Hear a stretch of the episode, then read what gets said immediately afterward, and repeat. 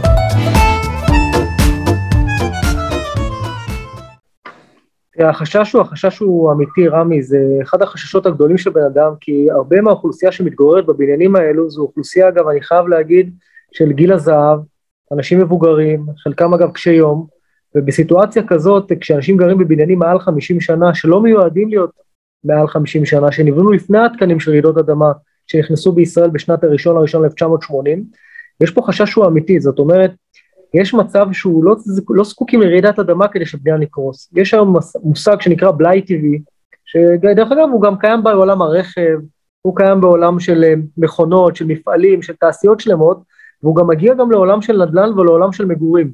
זאת אומרת, בסופו של דבר לבניין יש איזושהי תוחלת חיים מסוימת, לא צריך שתהיה רעידת אדמה כדי שהוא ייפול, ומספיק שתנודות בקרקע, או רעידות אדמה, אגב, שאנחנו לא מרגישים אותן מאוד מאוד קטנות, או לחילופין רמי, שהיום, אני לא יודע אם אתה יודע, אבל במרבית אזור המרכז נעשות חפירות מתחת לקרקע לטובת פרויקט הרכבת הקלה, לטובת המטרו העתידי, וזה יתרחב וילך לערים גם נוספות, ובסיטואציה כזאת שנוגעים טיפה בקרקע ומשהו טיפה זז, אז כמו שקרה בחולון, בנס מאוד מאוד גדול, ובהחלטה של טפסר שהגיע, אה, כבאי אש, לתוך הבניין עצמו ואמר לפנות את הדיירים, הבניין פתאום נפל.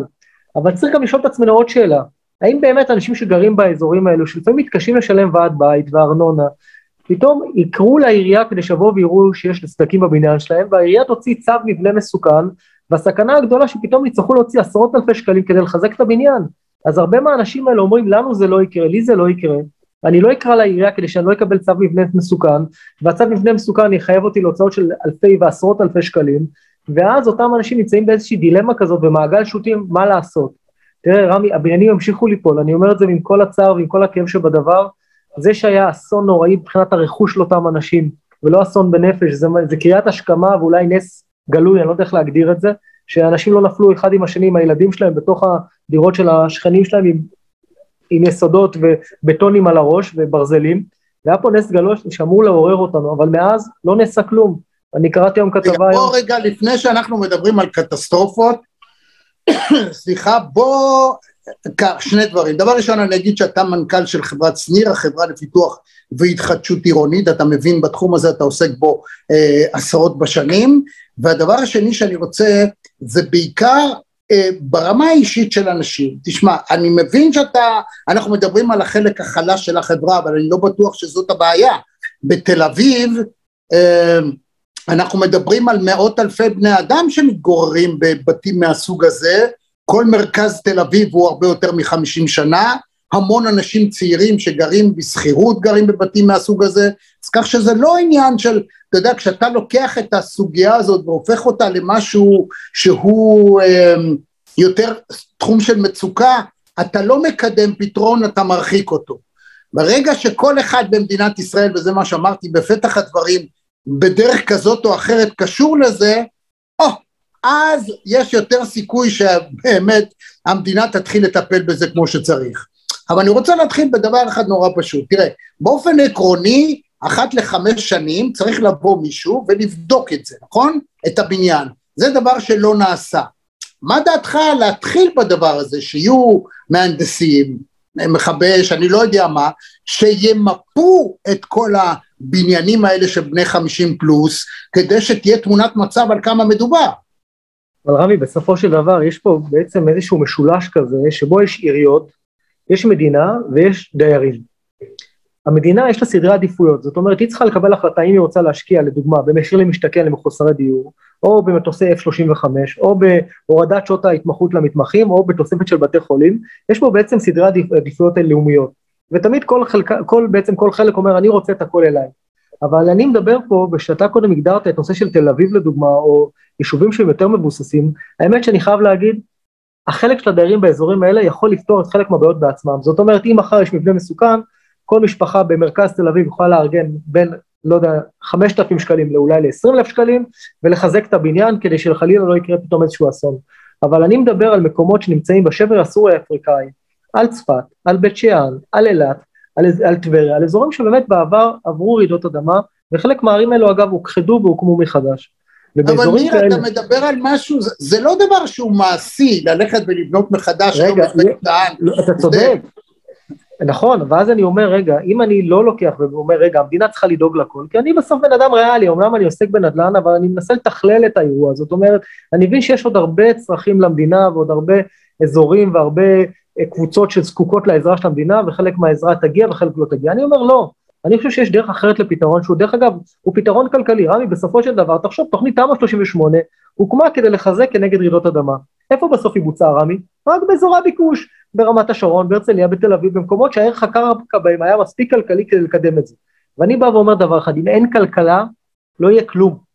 ולכן מה שאני הצעתי בשנת כבר 2011 לשר להגנת העורף, מתן וילנאי, הגעתי אליו ביחד עם שותף שלי לפגישה בקריה, הוא היה שר להגנת העורף, אמרנו תקשיב, אנחנו מבינים שעשיתם חוק שהוא נהדר, אבל הוא יהיה רק באזור המרכז. אם אתם רוצים לחזק באמת את הפריפריה במקומות באמת שמיועדים לפורענות ובאמת לקריסות, בואו נחשוב על פתרון יצירתי אחר, כי עובדה רמי, עד היום אין בניין אחד בתמ"א 38 בפריפריה. התוכנית שהייתה אמורה לחזק מיליון דירות כנגד רעידות אדמה, אתה יודע כמה דירות חוזקו עד עכשיו בישראל? 26 אלף דירות, 26 אלף דירות חוזקו עד היום במדינת ישראל. ומה אני בא ואומר? ברגע שהמספרים כל כך נמוכים, אם אין כדאיות כלכלית, זה לא יקרה. ואז הוא שאל אותנו, מה אתם מציעים? אמרתי, נורא פשוט. אנחנו, תמורת כל בניין שיזם יקבל באזור המרכז, אפשרות נניח להגדלת זכויות, לא יודע, יקבל עוד 20 דירות, עוד 10 דירות, עוד 15 דירות, הוא יהיה מחויב לחזק בניינים בפריפריה, בלי זה זה לא יעבוד. אמר, תקשיבו, רעיון מדהים, מבריק, נהדר, אחרי שלושה שבועות חזר, אומר, בדקתי עם היועץ המשפ... המשפטי שלנו, לא ניתן לבצע את זה. למה? כי לא ניתן לנהל זכויות בין עיר לעיר במדינת ישראל. אבל זה פתרון בירוקרטי חוקי שאפשר לטפל בו. מאז לא נעשה כלום. מה ציפו? תראה, אני, לא אני, אני אגיד לך איפה אני רואה את הבעיה. ובוא ביחד ננסה לחשוב איך אפשר להתגבר עליה. אחרי הכל מדובר ברכוש פרטי. בן אדם קנה דירה, שילם ממיטב כספו, יש לו רכוש. הרכוש שהוא קנה הוא איננו שונה, דירה לא שונה ממכונית. אתה קונה מכונית, המכונית שלך אחרי איקס שנים מתבלה, ואתה צריך להחליף אותה, מדינת ישראל לא תשלם לך בשביל זה. נכון. הז'קט הנהדר הזה שאתה הולך איתו, אתה קנית אותו במיטב כספך, הוא ימלא את תפקידו, ברגע מסוים הוא או יצטרך לעבור למישהו אחר, נכון? או הוא יסיים את חייו. מסכים. אין שוני במובן הזה. במובן הזה דירה היא רכוש פרטי, והבעיה היא נורא פשוטה, אתה הרי לא יכול לעשות דיפרנציאציה אמיתית. גם בקריית שמונה ובערד וירוחם גרים אנשים מאוד עשירים ובאילת, בפריפ... נכון. כל פריפריה שאתה יכול להעלות על דעתך, יש אנשים שהם מאוד מאוד עשירים ויש אנשים שאין להם מה לאכול. אז קשה לייצר מצב שבו אם בבניין מסוים יש חמישה דיירים שהם במצוקה ואחרים לא, איך אתה תייצר את זה? זאת אומרת, ככל שתיכנס לזה יותר עמוק, תמיד אנחנו יכולים לעשות הכללה ולהגיד המדינה צריכה, אבל בסוף כשאתה יורד לרמת הפרטים, זה לא דבר שהוא פשוט. לכן אנחנו צריכים לחשוב על שני אלמנטים. בבקשה. אבל יש, אבל אמרת דברים מאוד מדויקים, אבל יש הבדל אחד לדעתי מאוד משמעותי. כשאני קונה רכב פרטי, ואני דרך אגב לא חושב שהמדינה צריכה לדאוג לכל דבר, אני באמת אומר, אני, אני לא חושב ככה. כשאני קונה רכב פרטי, יש לי את האפשרות לקבל החלטה לעשות ביטוח לרכב. בין אם אני גר באילת, בתל אביב או בירושלים, אני יכול לבטח את הרכב. אתה יודע שאין רגע, ביטוח... רגע, המדינה מחייבת אותך לעשות לחובה. ביטוח, וזה על חשבונך. חוב, המדינה יכולה היום לחייב שכל ה... לעשות סקר כמו שצריך, ולהגיע לכמות, אני לא יודע מה, 50 אלף, 30 אלף, 20 אלף בניינים, ואז לחייב את הדיירים לעשות. ומי שיוכיח חוסר יכולת כלכלית מסוימת, כפי מי שהוא רשום כמקבל קצבה וכדומה, או אדם שהוא חי מביטוח לאומי, המדינה תוכל לסייע לו בדרך כזאת או אחרת, ואז כשהיא תעבור, נגיד, ב, ירצו למכור, אז יצטרכו לשלם מס וכדומה. נראה לי, אחד, זה אחד הדברים שאולי אפשריים לעשות.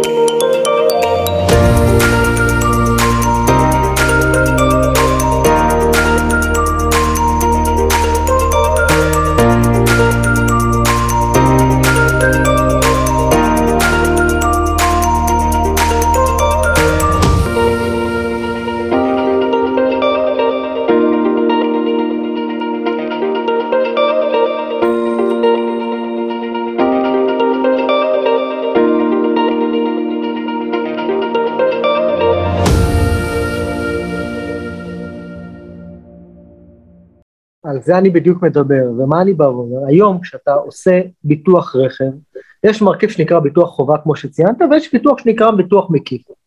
אתה יודע שבבניינים, בדירות, ביטוח שאתה עושה ושנקרא ביטוח דירה, אתה יודע שהוא לא כולל מרכיב של בלאי טבעי?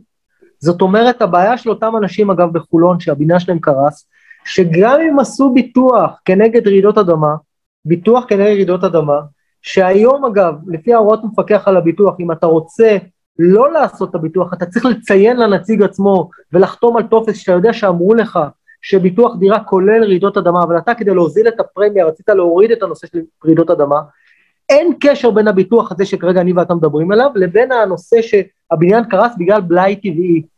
ולכן מה שאני אומר, מדינת ישראל לא צריכה לדאוג לכל האזרחים, גם לא רק לאוכלוסייה במצב קשה או לגיל הזהב. היא צריכה קודם כל לאפשר וליצור תנאים שיאפשרו לחברות ביטוח לנהל, לתכלל ולקחת את אה, מנעד הסיכונים לבניינים שעלולים לקרוס כתוצאה מבלאי טבעי.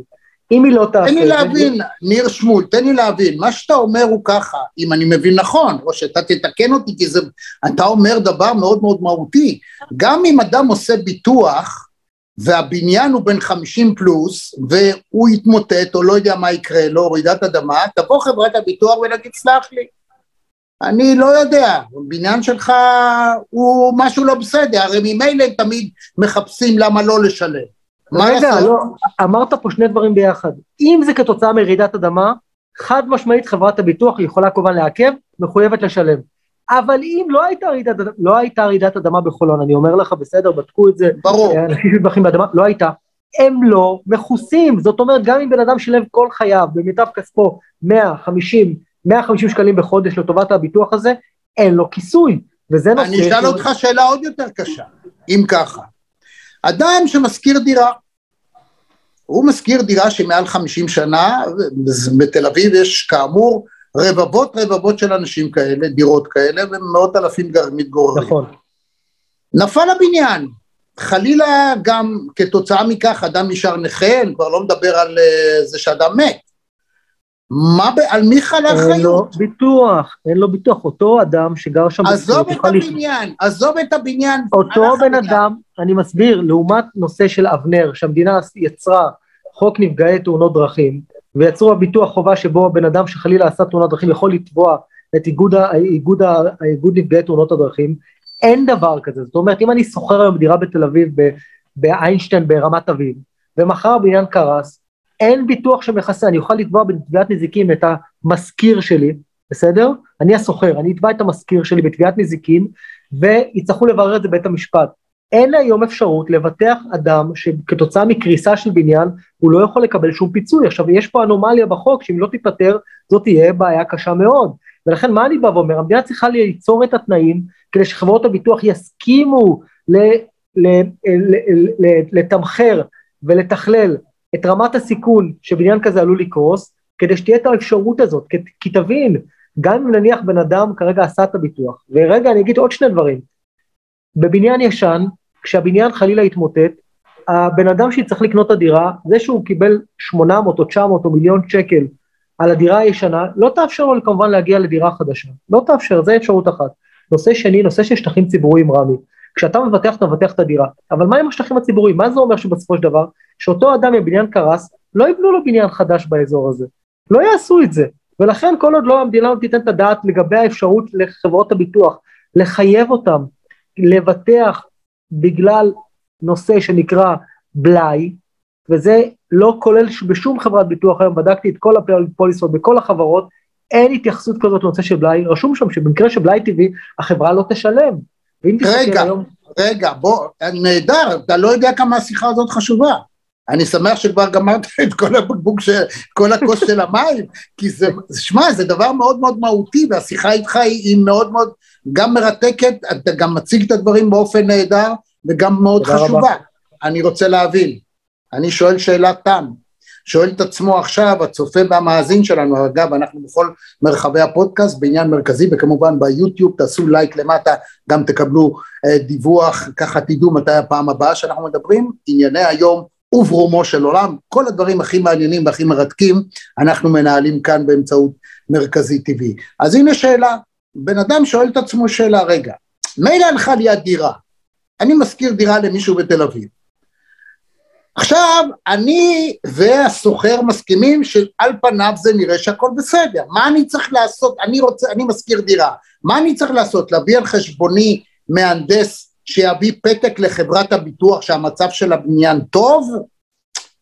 מה צריך אדם, הרי אדם הוא בעצם מסכן, אם יש לו, שוב אני אומר, זה מאות אלפי בניינים בישראל, מאות אלפי. שחלקם הגדול גם מושכרים, מה צריך בעל הבית לעשות על מנת להגן על עצמו? הוא לא יכול, נכון, אני מדבר היום להיום בבוקר, עזוב מה יהיה בעתיד, מה יתקנו, איזה תיקוני חקיקה. כרגע. נכון, כן, כרגע הוא לא יכול לעשות כלום, חוץ אם מלהתפלל. כל הבניין יביא. מהנדס על חשבונו, וישלם את האלפיים שקל, ויקבל פתק שהבניין תקין. הוא לא, רק- עדיין לא... אין לו כיסוי ביטוחי, יכול רק להתפלל שהבניין לא יקרוס, כי הדבר המרכזי הוא, תחשוב את כל הסיטואציה ההזויה שכרגע אתה מתאר אותה בצורה נהדרת לבן אדם הפשוט שרואה אותנו או מקשיב לנו כרגע. אותו בן אדם כרגע, שאו שמחזיק בנכס או שסוחר בנכס, במידה והוא החליט להיות יוצא דופן, ולקרוא למהנדס ולשלם לו 2,000 שקלים שיבוא ויבחן את היסודות של הבניין. אין לו מה לקחת את הדבר הזה, גם אם המהנדס יגיד שהבניין הוא תקין לחלוטין, והוא מצוין ויעביר את זה לחברת הביטוח. חברת הביטוח כותבת בפוליסה באותיות הקטנות בצורה ברורה מאוד, שבמקרה של התמוטטות כתוצאה מבלאי טבעי, אין כיסוי ביטוחי, אך ורק אם תהיה רעידת אדמה. ולכן מה שאני חושב שעלול לקרות, ויש פה כל מיני פתרונות שאפשר ליישם אותם, אחד, תיקוני חקיקה, שתיים, המדינה תצטרך לתת ערבות לחברות הביטוח, כי יש חשש גדול מאוד לחברות הביטוח כרגע, יגידו למה אנחנו צריכים בכלל לכסות, ואם כן נכסה, הפרמיה תהיה כל כך גבוהה, שזה לא יהיה כלכלי, זה כמו בן אדם חלילה שאני אומר שלא רוצה לקחת משכנתה והוא חולה סרטן. הביטוח הרבה פעמים הוא הרבה יותר גבוה מתשלום המשכנתה, ואז הוא אומר לעצמו, אני לא יכול לקנות דירה. אז מה אתה אומר? האם אתה היית מציע, שוב, אני מדבר איתך כאיש נדל"ן, כאיש שמבין בתחום, היית מציע נגיד שבעל הבית יחתים את הדייר על כך שהוא יודע שהבניין בין 50 פלוס, כן, כן, עכשיו כן. נבדק והכל בסדר, דע לך שאם קורה משהו זה רק אך ורק על אחריותך. אין, אין דרך אחרת, זה חייב להופיע בחוזה השכירות, אתה צודק, אם זה לא יופיע בחוזה השכירות, אז יגידו כמובן לאחר מכן שחלילה אם היה אסון כזה, הוא יתבע את אותו בעל נכס, ובעל הנכס הוא לא מבוטח, הוא לא יכול לבטח את עצמו, אז תחשוב שיש לנו סיטואציה כזאת כרגע, נורא מזכיר לי מה שקורה במדד, שאלת נדל"ן, מדד תשומות הבנייה, מדד תשומות הבנייה כרגע עולה עולה עולה עולה, אבל אין back to back עליו, זאת אומרת אין עכשיו לקוח שיכול להגיד אני שם כרגע מיליון שקל back to back על מדד תשומות הבנייה, אין דבר כזה ולכן הוא חשוף למדדים, פה יש חשיפה. אוקיי, אוקיי, כשם שכל חוזה שכירות בדרך כלל נפתח במשפט שזאת לא דירת דמי מפתח נכון. ואתה מוגן ולא יכול לקרות, אתה לא יכול להתיישב בדירה נכון. הזאת כסוחר לנצח, אני חושב שחייבים פה להגיד לכל עם ישראל נכון, למיליוני אנשים שגם שוכרים וגם משכירים, שצריך להוסיף סעיף שיהפוך להיות סטנדרטי. סטנדרטי. בכל חוזה שכירות, שבו יהיה כתוב במפורש. יהיה כתוב במפורש. הדייר, כפי שהוא כותב, דע לך, הדייר, נכון, דע לך, כן, דע. לך שהבניין הזה הוא בן איקס שנים, אה, אין, אתה, כל דבר שאתה אה, גר בו וזה, זה אחריותך בלבד. נכון, כי אין דרך אחרת כרגע לבטח, אז לפחות בן אדם אומר לעצמו, אוקיי, אני לפחות לא יכול לבטח את עצמי כרגע, ואין לי אחריות, אז אני כרגע משית את האחריות למישהו אחר, שייקח את הסיכון הזה, ואז אתה צודק, ואז אותו סוחר, אם אם הוא אדם אינטליגנט, ייקח מהנדס ויבדוק האם באמת הבניין הזה כרגע ראוי למגורים או לא ראוי למגורים. ואתה צודק, וקודם כל אמרת קודם את הדבר הכי, לדעתי, הכי נכון. אמרת אחת לחמש שנים, בדיוק כמו שבמעליות מגיעים פעמיים בשנה, כדי לבדוק את המעלית, כדי שאנשים לא ייפלו בתוך המעלית חלילה, כי זו הסכנה הגדולה, ומגיע מהנדס לבדוק את המעלית פעמיים בשנה. אני אומר, אחת לחמש שנים, כמו שהגדרת בדיוק, אבל... אז אחד, אפשרות מדהימה, אני חייב להגיד, פעם ראשונה שאני שומע אותה, אני אומר באמת בתור מומחה לנדל"ן, שומע אותה ממך, לעשות ביטוח חובה לבניינים, ולשלם יחסית, אגרה יחסית נמוכה בכל חודש, כי מה שקורה באירופה ובארצות הברית, שלמדתי את זה אגב היטב, מה עושים באירופה ובארצות הברית? פתחו קרן, בדרך כלל זה ה-city, זה לא המדינה, זה ה-city, פתחה קרן, שבן אדם משלם כל כמה, בשנה, כמה עשרות יורו או כמה עשרות דולרים, הקרן הזאת אגב מוקדשת אך ורק וצבועה לטובת נושא של אה, תקינות של בניינים, העירייה עצמה מחזיקה צוות של יועצים, בין אם זה ב outsourcing, בין אם זה ב in-house, שיוצאים אחת לחמש שנים, בודקים את הבניין, כל העלויות של הקרן כבר מכוסות, והם כתוצאה מהתשלום של עשרות יורו או דולרים, בכל הערים המרכזיות בעולם, דואגים לתקינות הבניין, והם משלמים צריך כרגע לחזק את העמוד, לעשות דברים כאלה ואחרים.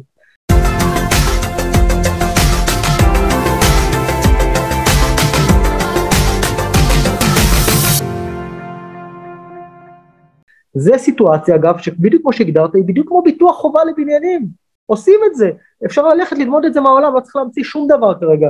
יש את זה בווינה יש את זה כרגע בפריז יש את זה בלונדון בבניינים ישנים גם שם יש בניינים אגב הם, הם ותיקים יותר ממדינת ישראל של מאות שנים. כל מאות שנים, מאות. בתים של מאות שנים. מאות שנים ואל תשכח שגם מתחתיהם יש מטרו ברוב הערים הללו זאת אומרת כן. הבניינים האלו כבר עברו זעזוע בקרקע עברו זעזוע בקרקע וכתוצאה מתחזוקה נכונה זה עובד מצוין, אבל אם נשב אני ואתה ורק נקטר ונגיד רגע מה לא עושים או מה כן עושים ולא יעשו עם זה כלום, אז אני כן אומר לך רמי, ואני אומר את זה פה בצער ובכאב, שיהיו עוד בניינים כאלו כמו בחולון, לא תמיד התפסר המקסים הזה שהגיע לחולון וקיבל את ההחלטה יוכל להגיע לכל בניין, ומפלס הפחד כרגע והחרדה של אנשים כל כך גדול, אז הם קוראים כל הזמן לעירייה, ואני אומר לך שאני כן שמעתי, ואנחנו מטפלים בפרויקט התחדשות עירונית, שאנשים חוששים לעשות את זה כדי שאחר כך לא יגידו להם, אוקיי אדוני, אתה צריך לחזק את היסודות של הבניין, כל דייר יוציא 40 אלף שקלים. זה קורה, דרך אגב- אתה אמרת שבניין, שיסודות עולה בסביבות 20 אלף, איך נהיה 40 אלף לא, כל דייר? לדייר, לדייר. לחזק אהה. היום סדר גודל, אני רוצה להגיד לחזק היום, מבחינה כלכלית אני אומר, לחזק היום בניינים, אני אומר בזהירות, לא בעבודה מסיבית, אלא בצורה כזאת שכמו שאמרת, רכב כזה שיוכל להיות רכב אספנות ועדיין לנסוע. לחזק בניין לוקח, עולה היום למשפחה, בכלל כבניין, בין 150 ל-300 אלף שקלים. זה לא סכום נמוך. תחלק את וואו. זה במספר, בכמות קטנה של דיירים, זה יכול להגיע סכום גבוה, נמוך. וואו. תחלק בכ, בכמות יחסית גדולה של דיירים, אז יהיה להם קצת יותר קל, אבל זה מגיע, אני אומר בזהירות. רגע, עכשיו חמור יותר. אוקיי, נגיד שיש לנו, כסף זה לא הבעיה. אוקיי.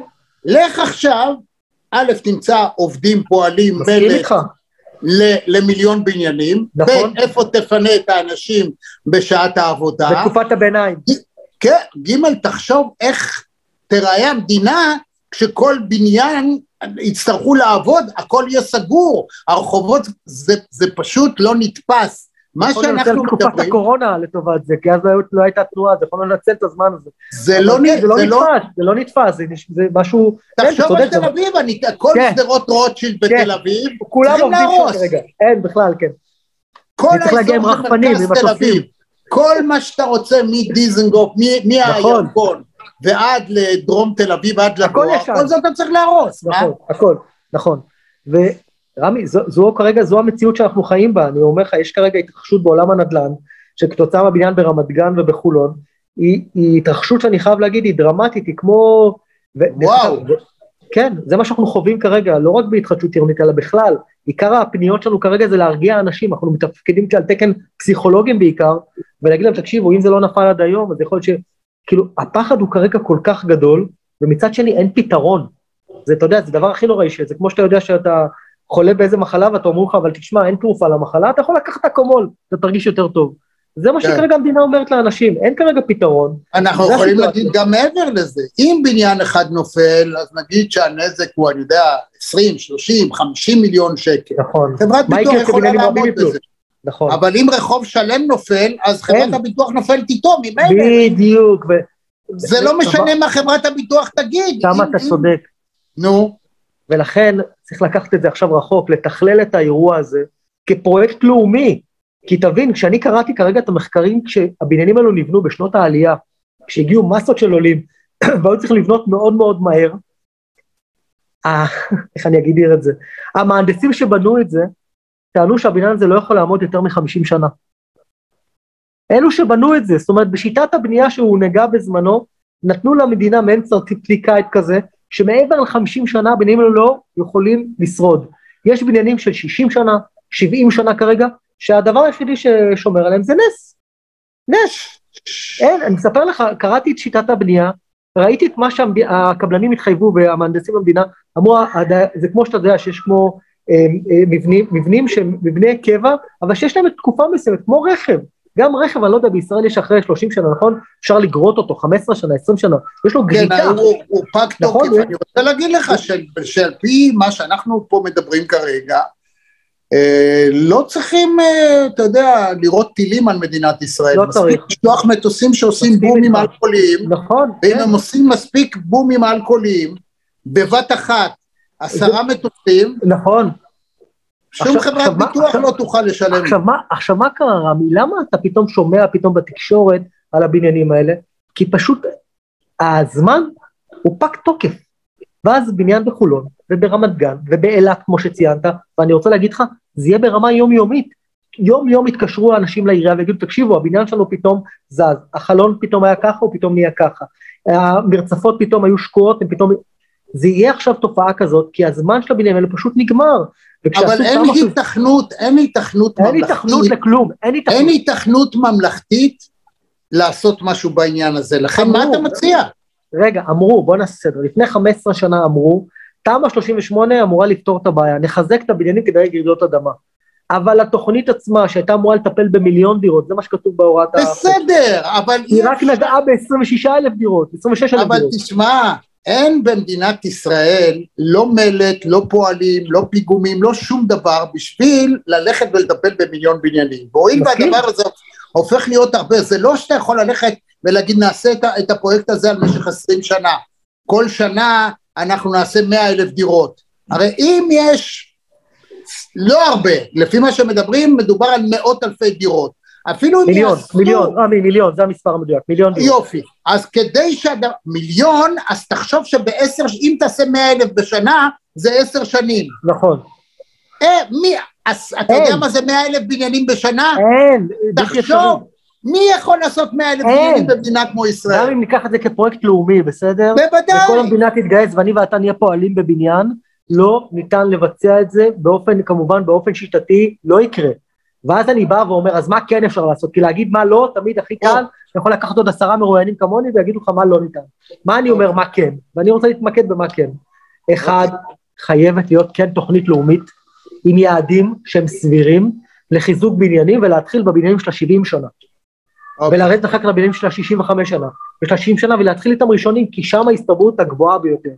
דבר שני, למפות את כל מה שקשור כרגע לתוכנית המטרו ולרכבת הקלה, והחברות עצמם שכרגע מקימות את הפרויקטים האלו, כי זה פרויקטים ב- גם של חברות בינלאומיות, יצטרכו בעתיד, וכבר היום, אולי להוסיף להם אפילו כסף לטובת המשימה הלאומית הזאת, לבדוק האם בכל הקו הזה שנקרא מרכז תל אביב, חולון, בת ים, חיפה, שכרגע, שחופרים מתחת לבניינים עצמם, האם כרגע יש סכנה שכתוצאה מהחפירה בניינים עלולים לקרוס, וחייבים כרגע לעשות סקר, סקר, זו המילה המתאימה, סקר לטובת וואו. הבניינים האלה.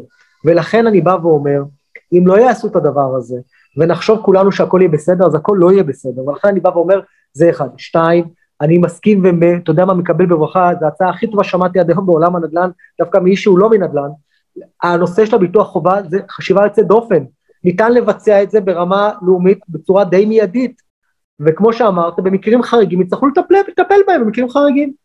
אבל חייבים לבצע את זה או ברגע הקרן שיעשו ביטוח חובה, כולם ישלמו, לא רק נכון, מי שיכולים ככה זה. עובד, נכון. כולם, כל, כל בעל בניין, מספיק שהוא ישלם 100 שקל לשנה, מסכים, אבל לא צריך יותר שזה מזה. לא סכום מי יודע מה, וזה באמת יכול להיות הבור שצריך. הפתרון, יכול להיות הפתרון, כי גם ברכב, נכון, בן אדם לא יכול לנסוע בלי ביטוח חובה. עכשיו, נכון שיש עבריינים שלא עושים את זה, אבל 95 אחוז או 98 נוסעים עם ביטוח חובה, כי המדינה הבינה שזה החובה לעשות את זה.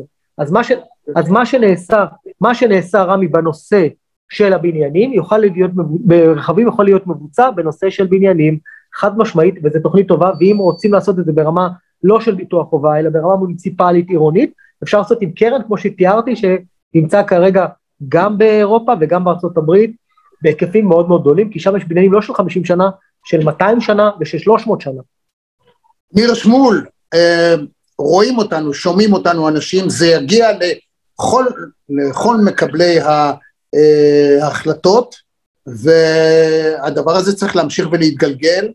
אה, תיארת בצורה באמת יוצאת מן הכלל את הבעיה, אני חושב ששנינו דנו בזה באופן המעשי, שהוא פחות מאשר לדבר באופן כללי על אה, מצוקתם של אנשים כאלה ואחרים בחברה, שזה יופי, אבל אני חושב שהבעיה היא ממש של כל אחד. אין אדם במדינת ישראל שאין לו איזשהו קשר למישהו שמתגורר או בעלים של דירה. הרבה אנשים מתייחסים לזה כירושה שלהם. נכון, לא, מה, נכון. מה ההיקף המיליון דירות האלה, בכמה, אנחנו לא יודעים מה ההיקף הכספי, אבל אפשר לעשות חשבון, נגיד, אתה יודע מה, שני מיליון שקל ממוצע או מיליון נכון. שקל ממוצע, לך תעשה חשבון. עכשיו תחלק את זה על האנשים, אתה מדבר כמעט כל משפחה איכשהו קשורה לעניין הזה, בונה על זה, ויותר מזה אני אגיד, שהבתים האלה גם מהווים ערובה למשכנתאות. לגמרי. תחשוב מה קורה, הבומים האלה האלכוהוליים או רעידת אדמה, בעצם זה חורבן כלכלי של מדינת חורבן. ישראל. נכון. דייקת, דייקת בזה והבאת את זה גם, אני אגיד לך מעבר למקבלי ההחלטות שישמעו את זה, הבאת את זה גם לכל בן אדם שקשור לנושא הזה, כי מיליון דירות זה אומר שלפחות ארבע, ארבעה מיליון אנשים קשורים לדבר הזה. ולכן הדבר הזה שכרגע העלית אותו למודעות הזאת, לדעתי נוגע, כמו שאמרת, בכל אחד מאיתנו, ואם נשאיר את המצב כמו שהוא היום, רמי, אז בסוף השיחות שלנו וואו. יהיו פה שיחות לא טובות, ולא שיחות עם אפשרות לפתרון. וואו, וואו, ועוד פעם וואו, וצר לי חברים שאנחנו, אני לא חשבתי שאנחנו נגיע לרמה כזאת של אה, פסימיות, אבל יש מקום לדאגה, והדבר היחיד שאפשר לעשות, זה קודם כל לדבר על זה כמה שיותר. נכון. אני לא חושב שאיזושהי תוכנית ממשלתית יכולה לפתור את הבעיה, כאמור, אם זה יקרה בכמויות גדולות שבתים יתמוטטו, אז שום חברת ביטוח לא תשלם, נכון. המדינה לא תשלם, אף אחד לא יכול לשלם, זה לא, לא יכול לקרות, אבל אולי ברמה, אתה יודע, מי שיזדרז, הדיירים שיזדרזו, הבתים שיזדרזו, ויקחו עכשיו פועלים, ועכשיו חברות שיחזקו, הם נכון. אלה שירוויחו. לגמרי. בטווח הרחוק אתה צודק במאה אחוז. אז כדאי, לפני שהברן הגדול יהיה, ללכת ולאסוף את הקו... אגב, אתה מדבר על, על הוצאה של 20 עד 40 אלף שקל נכון, למשפחה. אם יש איזה משהו אה, כזה, נגיד זמני, פרוביזורי, שאפשר לעשות אה, אה, שהוא פחות מזה, בעלות כן. פחותה, ש, ש, שתרחיק את הצרה, נגיד לא עכשיו, בעוד 20 שנה? תשמע, זה כמו שברכב שלנו לפעמים יש איזו תקלה מסוימת שאנחנו יכולים לחיות איתה, ובסוף היא הורסת את המנוע. אותו דבר בדיוק. ככל שדוחים את הטיפול בבעיה, וככל שלדוגמה רואים, עכשיו יש עוד דברים רבי שאפשר כן לטפל בהם. לדוגמה, לפעמים נזילות של מים. אתה יודע, אני לפעמים הולך בבניינים, אתה יודע, איפה שההורים שלי היו גרים, אני רואה שם נזילות של מים, אף אחד לא מטפל בהם. הנזילות האלו מגיעות לתוך, מחלחלות לתוך האדמה, ולאט לאט הן בעצם כמו המים ממוססות את הבטון. וואו, אז דברים כאלו צריכים לפתור אותם בצורה מיידית. דבר שני, בן אדם קונה דירת יד שנייה במקום ישן, הוא פתאום רואה עמוד שלא מתאים לו, המעצבת פנימה, הוא אומר רגע, העמוד הזה לא מתאים, הוא מוריד את העמוד. דבר שלישי, אנשים עושים חריגות בנייה. כבר היה אולם חתונות שקרס עם נכון, האורחים פלקה, אתה זוכר את זה על. האורחים, זה היה כבר, אנשים כן. מתו כבר. ופתאום, הזיזו את העמוד, הפריע להם לרקוד. כן, אני רואה הרבה פעמים אנשים עושים חריגות בנייה, הם לא מסכנים רק את עצמם, הם מסכנים את כל הבניין עצמו, כי הבניין עצמו, תוספת של משקל עליו פתאום בצורה כזאת פתאום, או לשים בריכה או ג'קוזי, זה יכול להפיל את כל הבניין למטה. אתה יודע מה? הנה עכשיו נדבר על הבריכה, כי אני חושב, לא מזמן מישהו סיפר לי שאנשים לא מבינים, הם קונים בריכות כאלה ב-300, 400, 500 נכון. שקל, שמים על הגג, והם לא מבינים כשהם זה משקל ממלאים עצום, מים, משקל עצום, משקל עצום. זה טונות, טונות, טונות, אתם שמים טונות. שתיים שלוש, אם אתם שמים את זה בבית, נכון, אתם יכולים למוטט בניין, נכון. תקרא, בניין גם- ישן אתה צודק חד משמעית, נכון. וואו, אז זה. כל מיני דברים מסוימים שאולי גם בן אדם חייב להיות גם אחראי לא רק כלפי עצמו, גם כלפי סביבתו. ולכן כשלא מטפלים בבעיה שהיא קטנה, בסוף, לא יודע, הקרבורטור לא עובד באוטו, בסוף המנוע הולך. וכמו שאתה אומר, ככל שהם יקדימו לעשות את זה, אז גם ההוצאות שלהם יהיו הוצאות יותר קטנות, כי בסוף שיגידו להם שהעמוד הולך להתמוטט, ההוצאה כבר תהיה כל כך גדולה, שצריך להרוס את הבניין, כמו שראינו ברעננה. ברעננה לא מזמן הרסו את הבניין, כי לא הייתה אפשרות אחרת, כי, הבניין. התעכב. אז לחזק אותו, זה כבר היה עלות כל כך גבוהה ששווה להרוס אותו. אז למי מי אתה חושב השר שהכי צריך להתעניין, זה אלקין, שר הבינוי והשיכון? קודם כל האחריות היא חד משמעית עליו, זה התפקיד שלו, וכמובן הוא צריך לעבוד מול שר, שרת הפנים ומול שר אה, זה האוצר, ברור. אבל הוא, הוא, הוא הגורם שאמור לטפל בזה חד משמעית, אין גורם אחר שיכול לתכלל את זה, צריך להגיע אליו. יפה, אז זה באמת חייב להגיע אליו, ואני, מה אני אגיד לך, תשמע, רק עכשיו התפרסם שמדברים על כך, על האפשרות שנגיד בנייני משרדים גדולים וחדשים שעומדים ריקים, והעובדה שהרבה אנשים יחדלו, אה, יעבדו יותר מהבית, ומשרדים יתפנו, אה, להפוך אותם לדירות, יכול מאוד להיות שגם זה יכול להיות איזשהו פתרון, להתחיל לנייד את האוכלוסייה, כי ברגע שבאיזה רחוב הרי מה יקרה? אנחנו מדברים והכל טוב יפה, אבל באיזשהו רחוב, עם איזשהו משהו קטן יקרה, ויפלו שלושה ארבעה בניינים בבת אחת, וגם יהרגו איזה עשרים שלושים איש, נוראית.